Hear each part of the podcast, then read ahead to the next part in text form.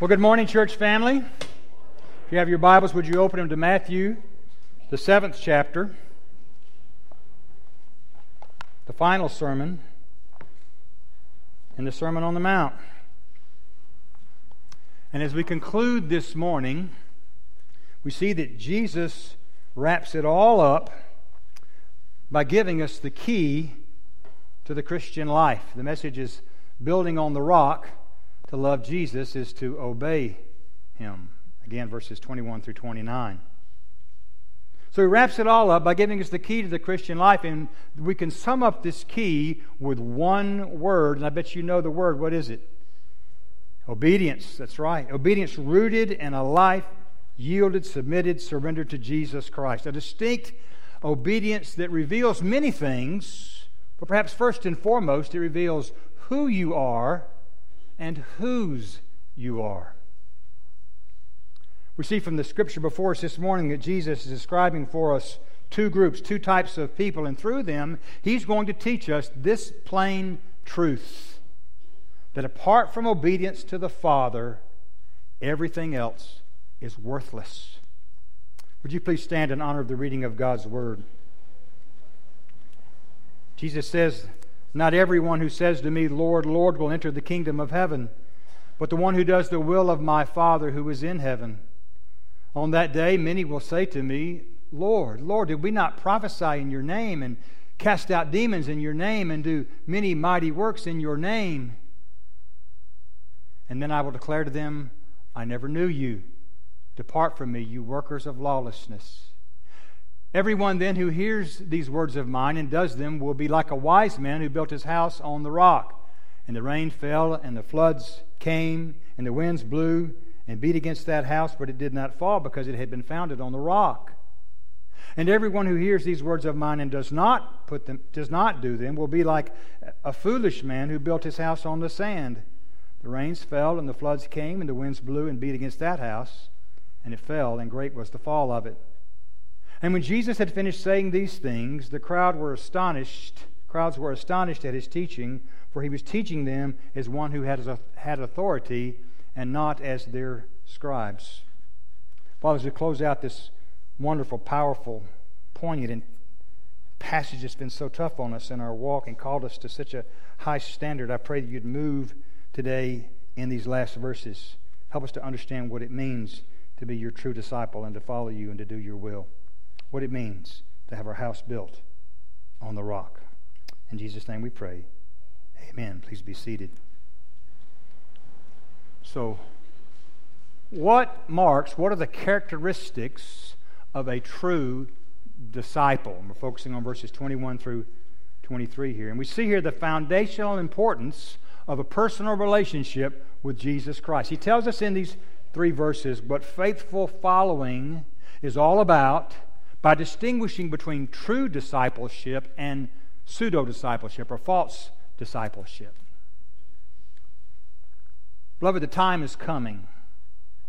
The day is coming when we will all stand before the great King above all kings, the majestic glory. We'll all stand before the judge over all the earth. God tells us in His Word of that day, that wonderful day, when all of His plans for this world will have been consummated. They will, multitudes will gather around his throne, a great and awesome day, a day of incomparable joy for some and horrific consequence for others.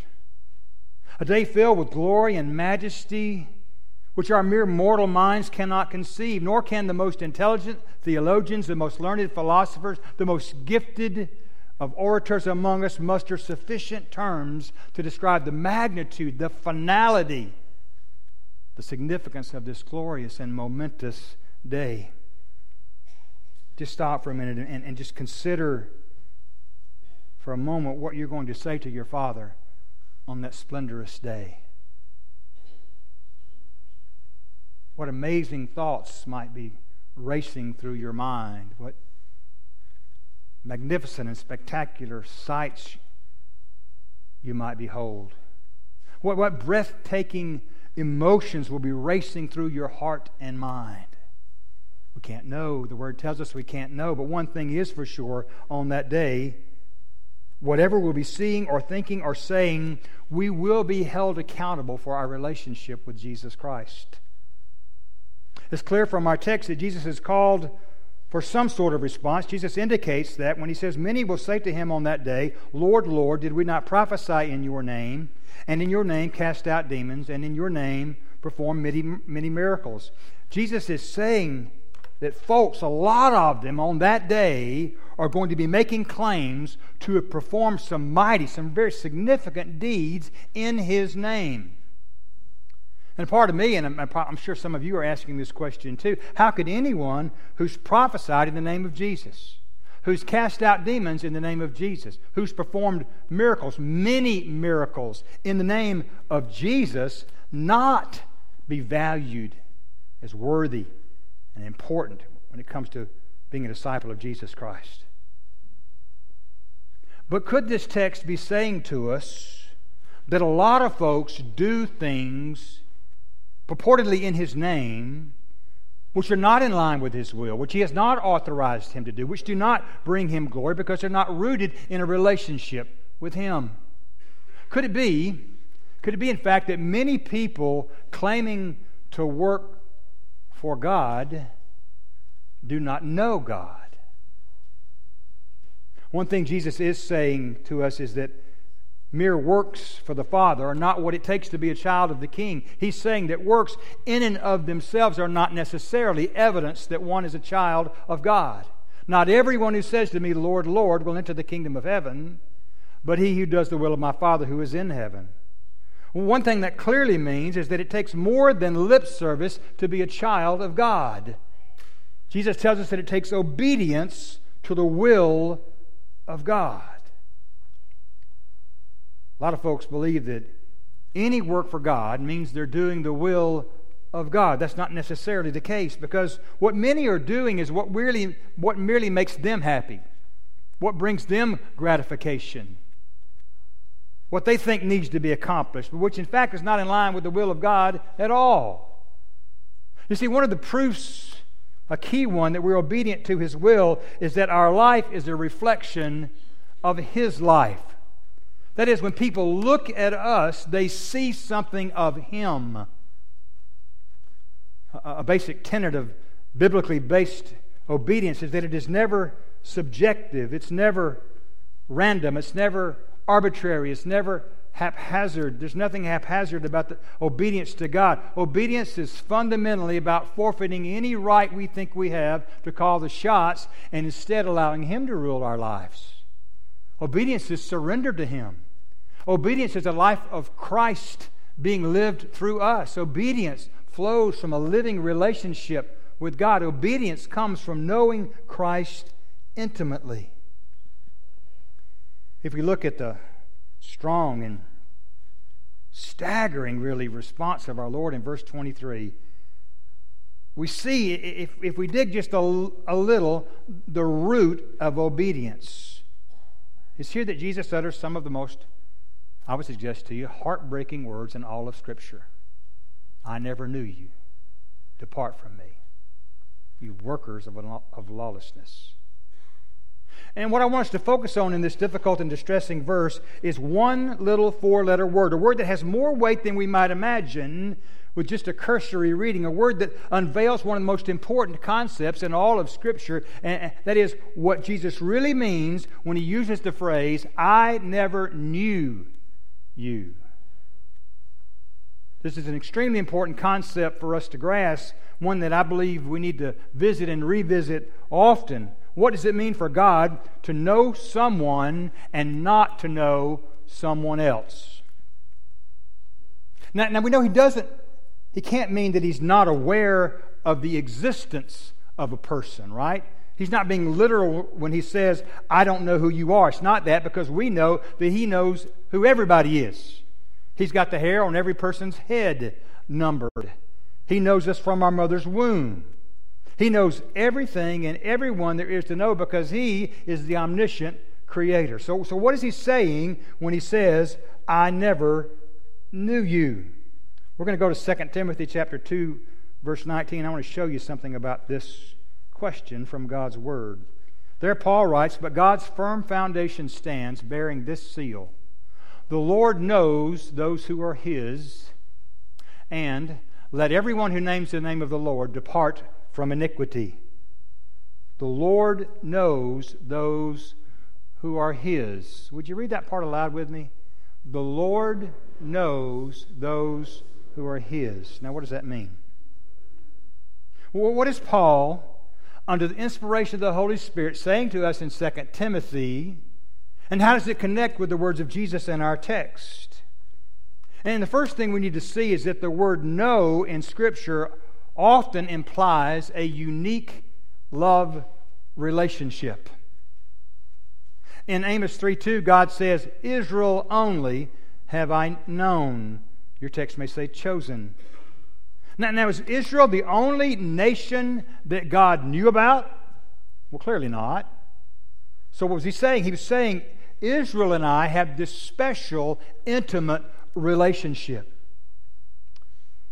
In the Old Testament, the concept of a man and woman coming together in a marital relationship is spoken of as a man knowing his wife.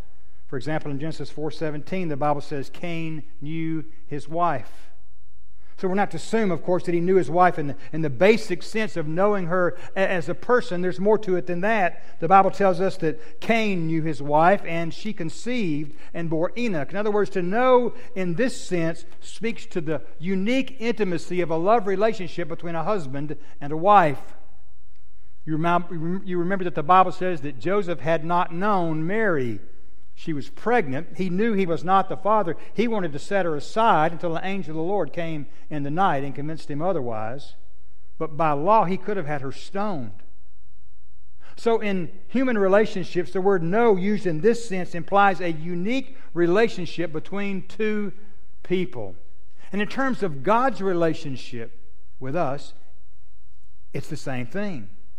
Paul says in Galatians 4, verse 9, believers are known of God. Want you think about that, child of God. This is such a precious and a wonderful concept. And isn't that not what Scripture teaches us? Does not God say that Israel was his wife? And is the church not the bride and Christ the bridegroom? Beloved, you and I have an intimate love relationship with God, and it's an awesome thing. In John 10, we could find a beautiful illustration of this for us. John points out the incredible truth regarding this relationship by recording the words of Jesus. Let's look at them. In, in verse 14 of chapter 10 in John, Jesus says, I am the good shepherd, and I, what? What does he say? Know my sheep. Know my sheep. Do you understand how, how amazing that is? How awesome that is?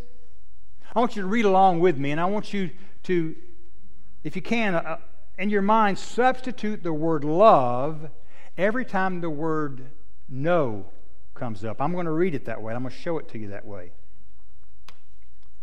I am the good shepherd. I love my own, and my own love me. Just as the Father loves me, and I love the Father, I lay down my life for the sheep. Now look down at verse 27. My sheep hear my voice, and I love them, and they follow me. I give them eternal life, and they will never perish, and no one will, eh, will snatch them out of my hand. My Father, who has given them to me, is, a, is greater than all, and no one is able to snatch them out of my Father's hand. I love that verse. I and the Father are one. Beloved, are you able to grasp the wonder and the beauty and the depth of the love relationship that we have with Jesus Christ? Can you, can you grasp that? Somebody ought to say hallelujah understanding this truth regarding the, the level of intimacy we have with God our Father ought to bless you. It ought to encourage you this morning. When God says, I know my sheep, when Christ says, I know who you are, that means you and He have an intimate love relationship. And I don't know about you, but that is incredibly comforting for me. But He says to those with whom he does not have this love relationship. I never knew you. And again, that results in some of the saddest, most tragic words in, in all of Scripture Depart from me, for I never knew you. soul crushing words, heartbreaking words.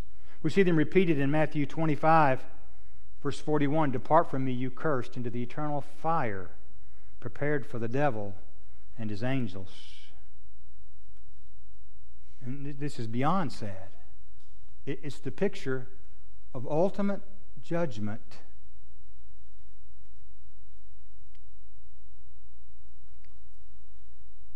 A tragedy beyond our comprehension as those who have never given their heart to Christ are brought before God and not being covered by the blood of Christ are destined for an eternity in hell. Jesus restates the condition for the kingdom to do the will of God, and, and they cry out, But, but Jesus, we did all that. And the judge speaks with irrevocable finality and says, You're condemned because we never had that love relationship. See, Christianity is not about ritual or tradition or ancestry. And you've heard this many times before. It's not about religion, it's about a personal love relationship with Jesus Christ. Do you have that love relationship this morning? Do you know Christ like that? Let me illustrate it like this.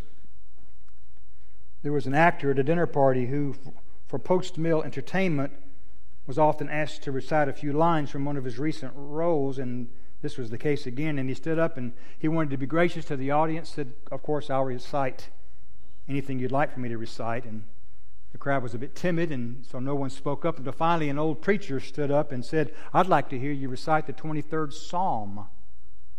Well, the movie star was a little shocked and at that request, but he put himself out there and felt like he had to do what the preacher asked, and he happened to know the 23rd Psalm, so he said, All right, I'll do that. So he repeated this great song with just masterful eloquence, just the right emphasis on the right syllables. The interpretation was perfect, the diction was perfect, and when he finished, spontaneous applause erupted throughout the room. The actor had an idea that he might just get back at the old preacher a little bit, and he said, Now I'd like to hear you recite it. The old preacher hadn't bargained for that, but because he loved Christ and he loved his word, he knew Psalm 23. He, said, he stood up and he repeated it. His voice was cracked, it broke several times. The whole thing wasn't particularly beautiful. The interpretation was not particularly good. And when he finished, there were no applause, but there was not a dry eye in the room. And the famous actor overcome by his own emotions, stood up and said, Ladies and gentlemen, I reached your eyes and ears, but he reached your heart. And then he said, The difference is this I know the psalm, he knows the shepherd. So, what Jesus is saying in our text is that our obedience to the will of the Father exposes the genuineness of our relationship with Him as God the Son. It doesn't matter how many good works we might have done, even though we felt they were done in His name, as did these who preached and cast out demons and even performed many miracles. Jesus says, if you're not obedient to the Father's will, we will hear Him say, I never knew you. Our acceptance is based solely on our relationship with Jesus Christ. And the genuineness, the authenticity, the proof of that relationship is measured by our obedience. Works apart from relationship are works that, while they may accomplish something good, they're not what he's looking for. They do not impress him. What we need to grasp is that from this teaching we can learn that the absolute necessity is we not confuse obedience with doing things. Because Christianity is about relationship with the living Lord Jesus. We've died and our life is now hidden with Christ in God. We no longer live, but Christ lives through us. We belong to Christ and we have crucified our sinful nation, nature with its passions and desires. Authentic Christianity is about obeying God, living by the power that He gives us, obedience to God's will for our lives. Authentic disciples of Christ do not just call out to him, Lord, Lord, they actually do the will of God.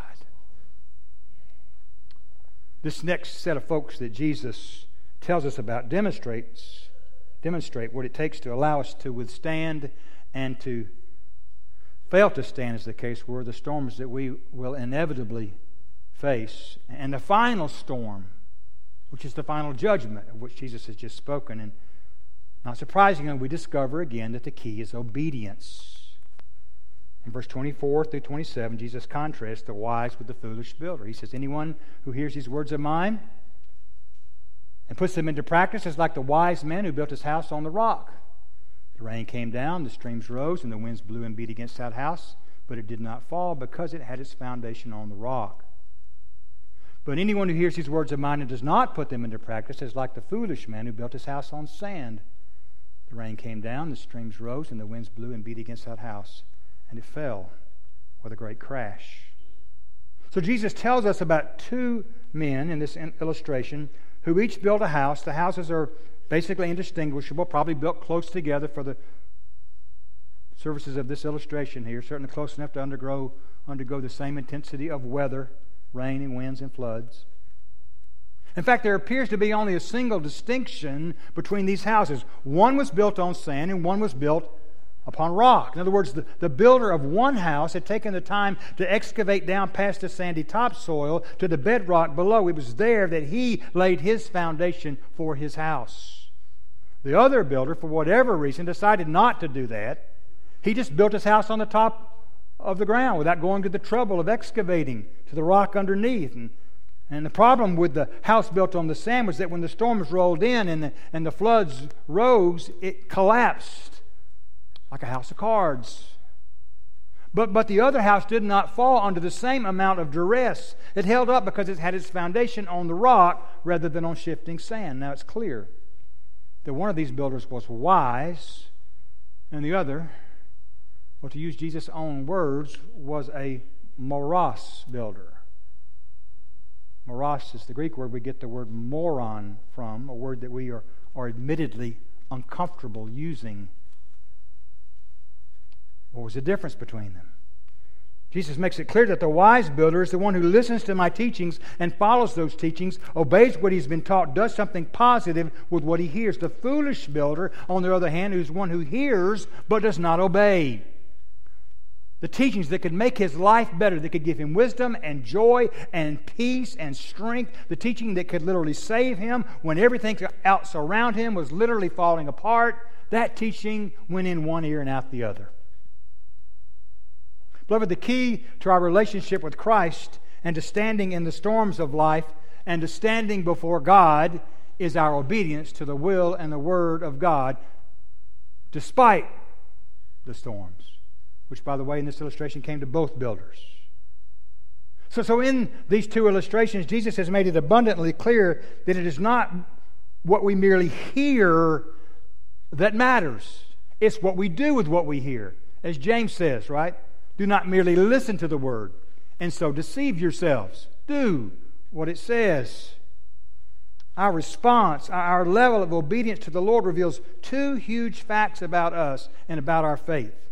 Number one, where we stand with God, and secondly, how well we're going to stand up under the storms of life. The people around our Lord were astonished at his teaching. He, he, he, he was, they thought, an uneducated carpenter from a little bitty town called Nazareth. And here he was teaching as one who had genuine authority, not as their scribes and the pseudo authority that they manifested. What they could not have known at this time was that Jesus taught with an unfamiliar authority because he had the ultimate authority the authority of the Lord God Almighty, the ruler of heaven and earth. Church family, Jesus is the authority. The question is, how are we going to respond to him? And we have some choices along these lines. We, we can decide that, you know, I've got this figured out, or if I don't right now, I'll figure it out as I go along. Either way, I don't need God telling me how to live my life. And if we make that choice, I would suggest you we could even have what would be called religion, but we would never know the passion and the depth and the joy of a life surrendered to Christ, a life driven by the pursuit of an intimate relationship with Him.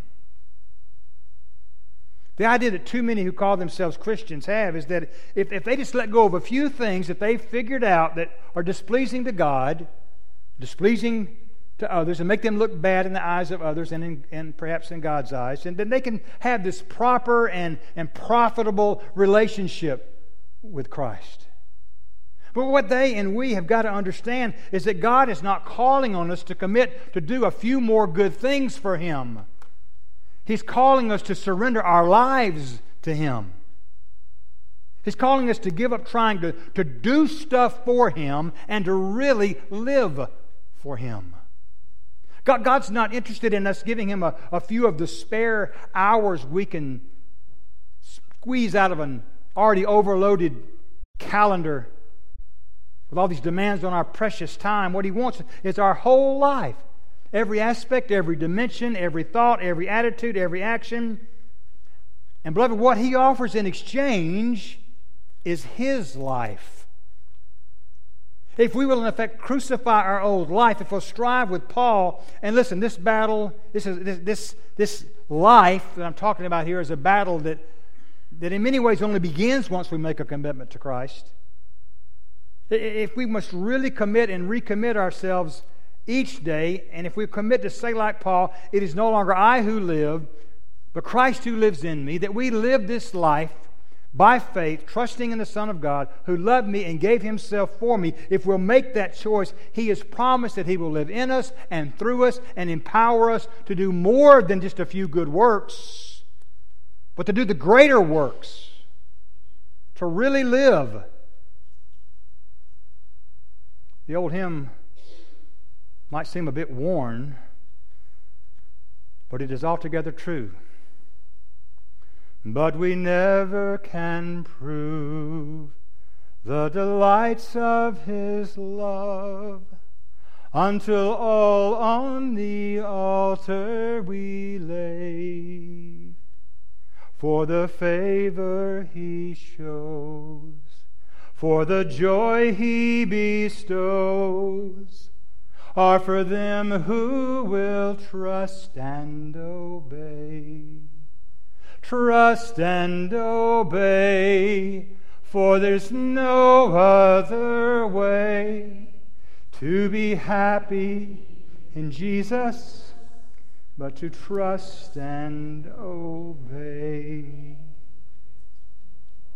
Let me take you a little more deeply into the differences. What does it mean to really build your life on the things that Christ has said that are revealed in Scripture? To build your life biblically. You want to you want to do the will of God, you want to know the will of God, you got to know the Word. Billy Graham said, He who is ignorant of the Word will always be ignorant of the will of God. They go together. One, in the one situation, you build the easy way, and the other, you build the hard way. It's really easy to build on sand. Again, you don't have to do anything, just start building.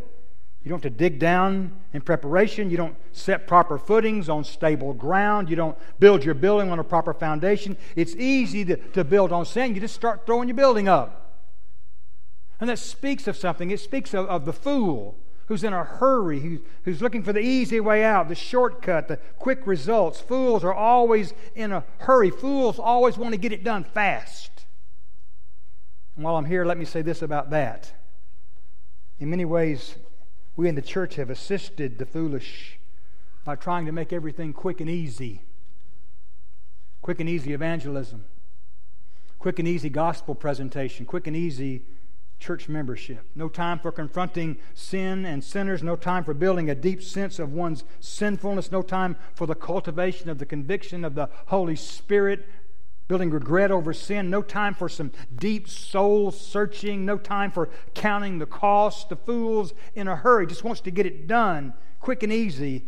And very often I fear that we have accommodated the fool by making these precious things quick and easy. On, on the one hand, the wise man, Luke 6 47 and 48 says, the wise man dug deep. The wise man dug deep. He went down into the rock. Now, what does that mean? It means he wasn't in a hurry. He wasn't looking for the inside track to heaven, not looking for the easy conversion, for the superficial confession. Arthur Pink once said there are some who say they are saved before they ever have any sense they are lost. Beloved, I would suggest to you we have to get a man lost before we can get him saved. It's almost against the rules now to give someone an overwhelming sense that they're lost, to help them see down deep into what is the ugliness of their heart, the wretchedness of their sin. But the wise are not in a hurry. They, want to make sure that what they're doing is the real thing. There are many who would claim Christ as Lord who have no thought of what that really means, what that really entails. In fact, there are a great many people who confess Jesus is Lord and don't think that means that He's in charge. Beloved, many hurry into a profession of faith, and after a short while, they hurry out again. There are many denominations who are losing converts out the back door as quickly as they're getting them in the front door. And then, secondly, unlike the foolish man, the wise man is not superficial in his house building. He gives maximum effort, he counts the cost. Right? Jesus said that, right? You don't go to war without counting the cost. You don't build a tower without counting the cost. We need to understand what it is the Lord's asking of us. He's asking for our life. He's asking for our whole life. He's asking for us to deny ourselves and take up our cross and follow Him. And, beloved, if following Him cost you your family, then it cost you your family.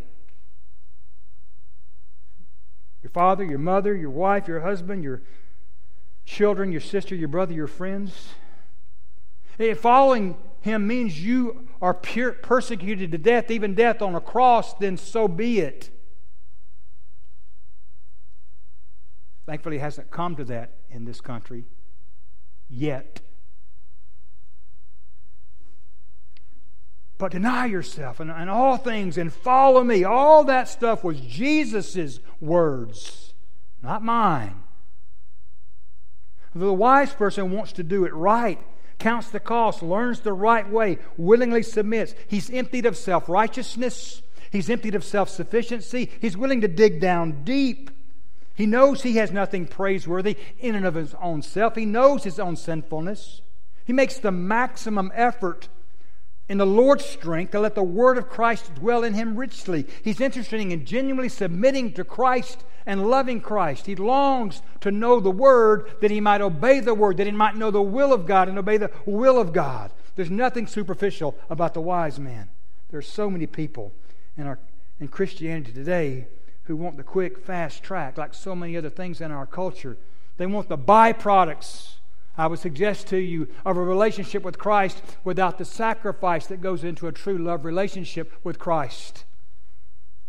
They want the blessings of salvation without the difficulty that goes at times and the pro- comes along at times in the process of sanctification. They want the results of repentance, but are not willing to genuinely repent. They want forgiveness without understanding what forgiveness costs. They want the abundant life without submission and accountability. Too many folks are busy looking for signs. They're chasing after miracles. They'll, they, they will dabble in the Word, unaware of its real power for their lives. They want a relationship with God, but on their terms, not on His. And so our Lord says, this is how people build. And the truth will not be revealed until the storm comes. What is the ultimate storm? Looking at the context of these verses, coming on the heels of what we discussed earlier, it's the day of judgment. The rain descended, the floods came, the winds blew and beat against the house. The same thing is described exactly in verse 27. The first house again didn't fall because it was founded on the rock. Second house fell, and great was its fall. This is the divine judgment. This is the picture of the final judgment. The day of judgment when people will say, Lord, Lord, it's me. Remember all that stuff I did for you? To many, he will say, I never knew you. Depart from me. Listen, beloved, you may be respectful of Christ. You may have orthodox views about Christ. You, you may see yourself in your own mind's eye as fervent and zealous. You, you may be active at some level in the church. You may have even made a profession of faith. But I urge you, beloved, beloved go back. Check your foundation. Go back and check your foundation. How, how do you know if you don't have a foundation? A few things to think about marks of the many with only sand under their religious house. Do you find in your life a reluctance to submit fully to Christ? Are you constantly looking for ways around the clear commands of Scripture? Does your love for the Lord exceed your love for the myriad technological distractions at your fingertips as measured by time and obedience? Does it bother you that following Christ means you can no longer follow the crowd? And lastly, do you find yourself making excuses for habitual sin, becoming less and less convicted by your sin in general, spending more energy justifying and rationalizing your sin than fighting for your personal holiness? Check your foundation. And then this but we can be busy, even effective in religious activity, but lack the proper motivation. Let me ask you, why do you come to church? Young people, do you come to church because your parents expect you? Because your friends expect you to come? Do we come to church because we're afraid of what folks will say about us if we don't come to church? Are we unwittingly caught up in a works mentality trying to earn our way in? Check your motives. Check your motives often. Unless you do what you do for Christ's kingdom out of your love for Him, out of your consuming desire for His glory, you may need to work on your foundation. You and I must examine our heart, examine it often, and do it carefully. Let's wrap this up today. We've come to the end of this journey through the Sermon on the Mount, which we began back in January. Can you believe that? January 29th, I believe it was. It ends on the, on the same note of, of radical choice that we've seen throughout, right? It's been a tough journey. It's been hard for me to preach it to you. And trust me, I've, it works on me before it ever gets to you. But then I, I worry. I've said to Scott and others many times, you know, it feels like we're, I'm just beating folks up week in and week out.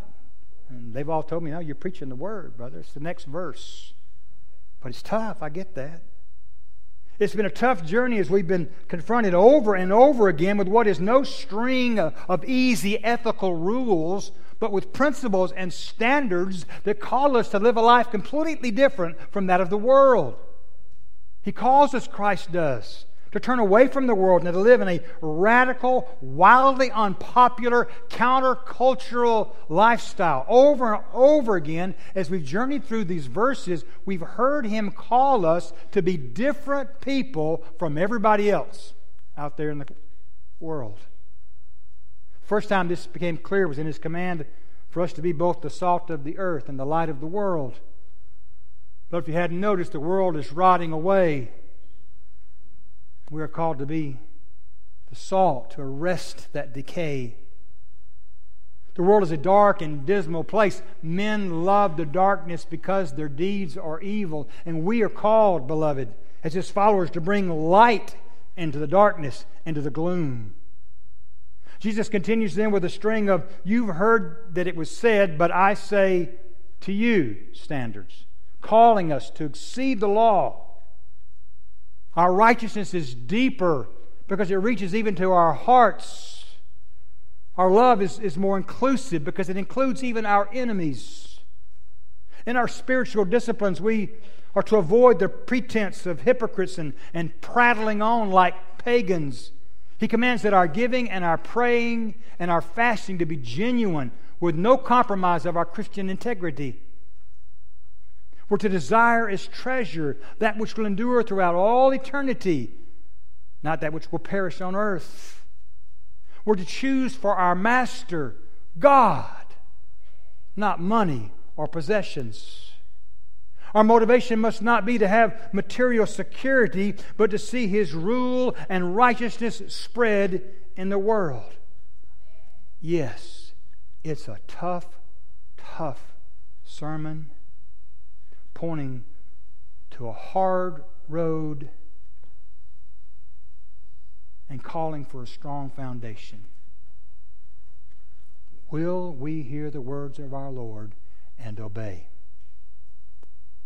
Will we choose the road that is tough over the road that is easy?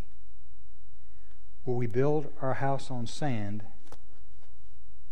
or on the rock? Would you pray with me?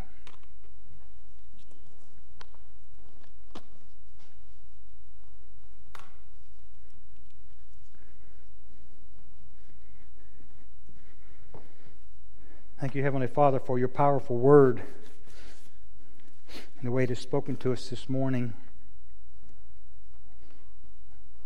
Father, we're so aware of the many ways that we compromise in our walk, the way we fail to, to live boldly, to show the world what we know we feel in our hearts, Father, of our, this great love we have for you and this great love we know you have for us. Father, we pray for your Spirit to embolden us to be that salt and that light. Father, I pray for those here today who fear that their house may be built upon sand.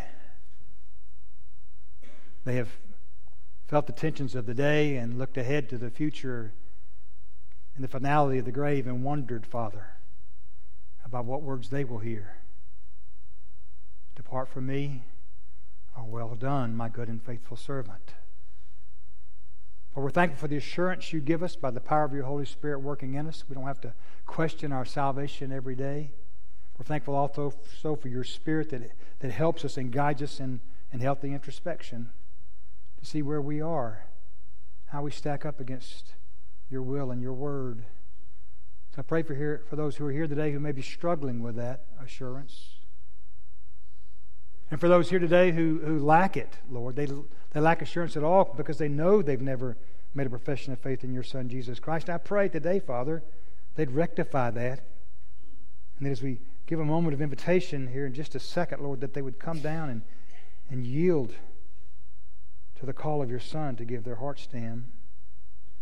Pray for each one of us that surely we could rededicate our, our minds and our hearts to more faithful following each and every day. Finally, I pray, Father, for those who want to be a part of a, of a faith family that loves your word and teaches your word faithfully, Father, that gives generously, that wants to please you and glorify you in everything that they say and do as a church body. I pray for those who are searching for that kind of church home. If you have guided them in that process and that prayerful process to this place on this day, I pray you'll make it clear to them as they make their decision. In Jesus' name we pray. Amen.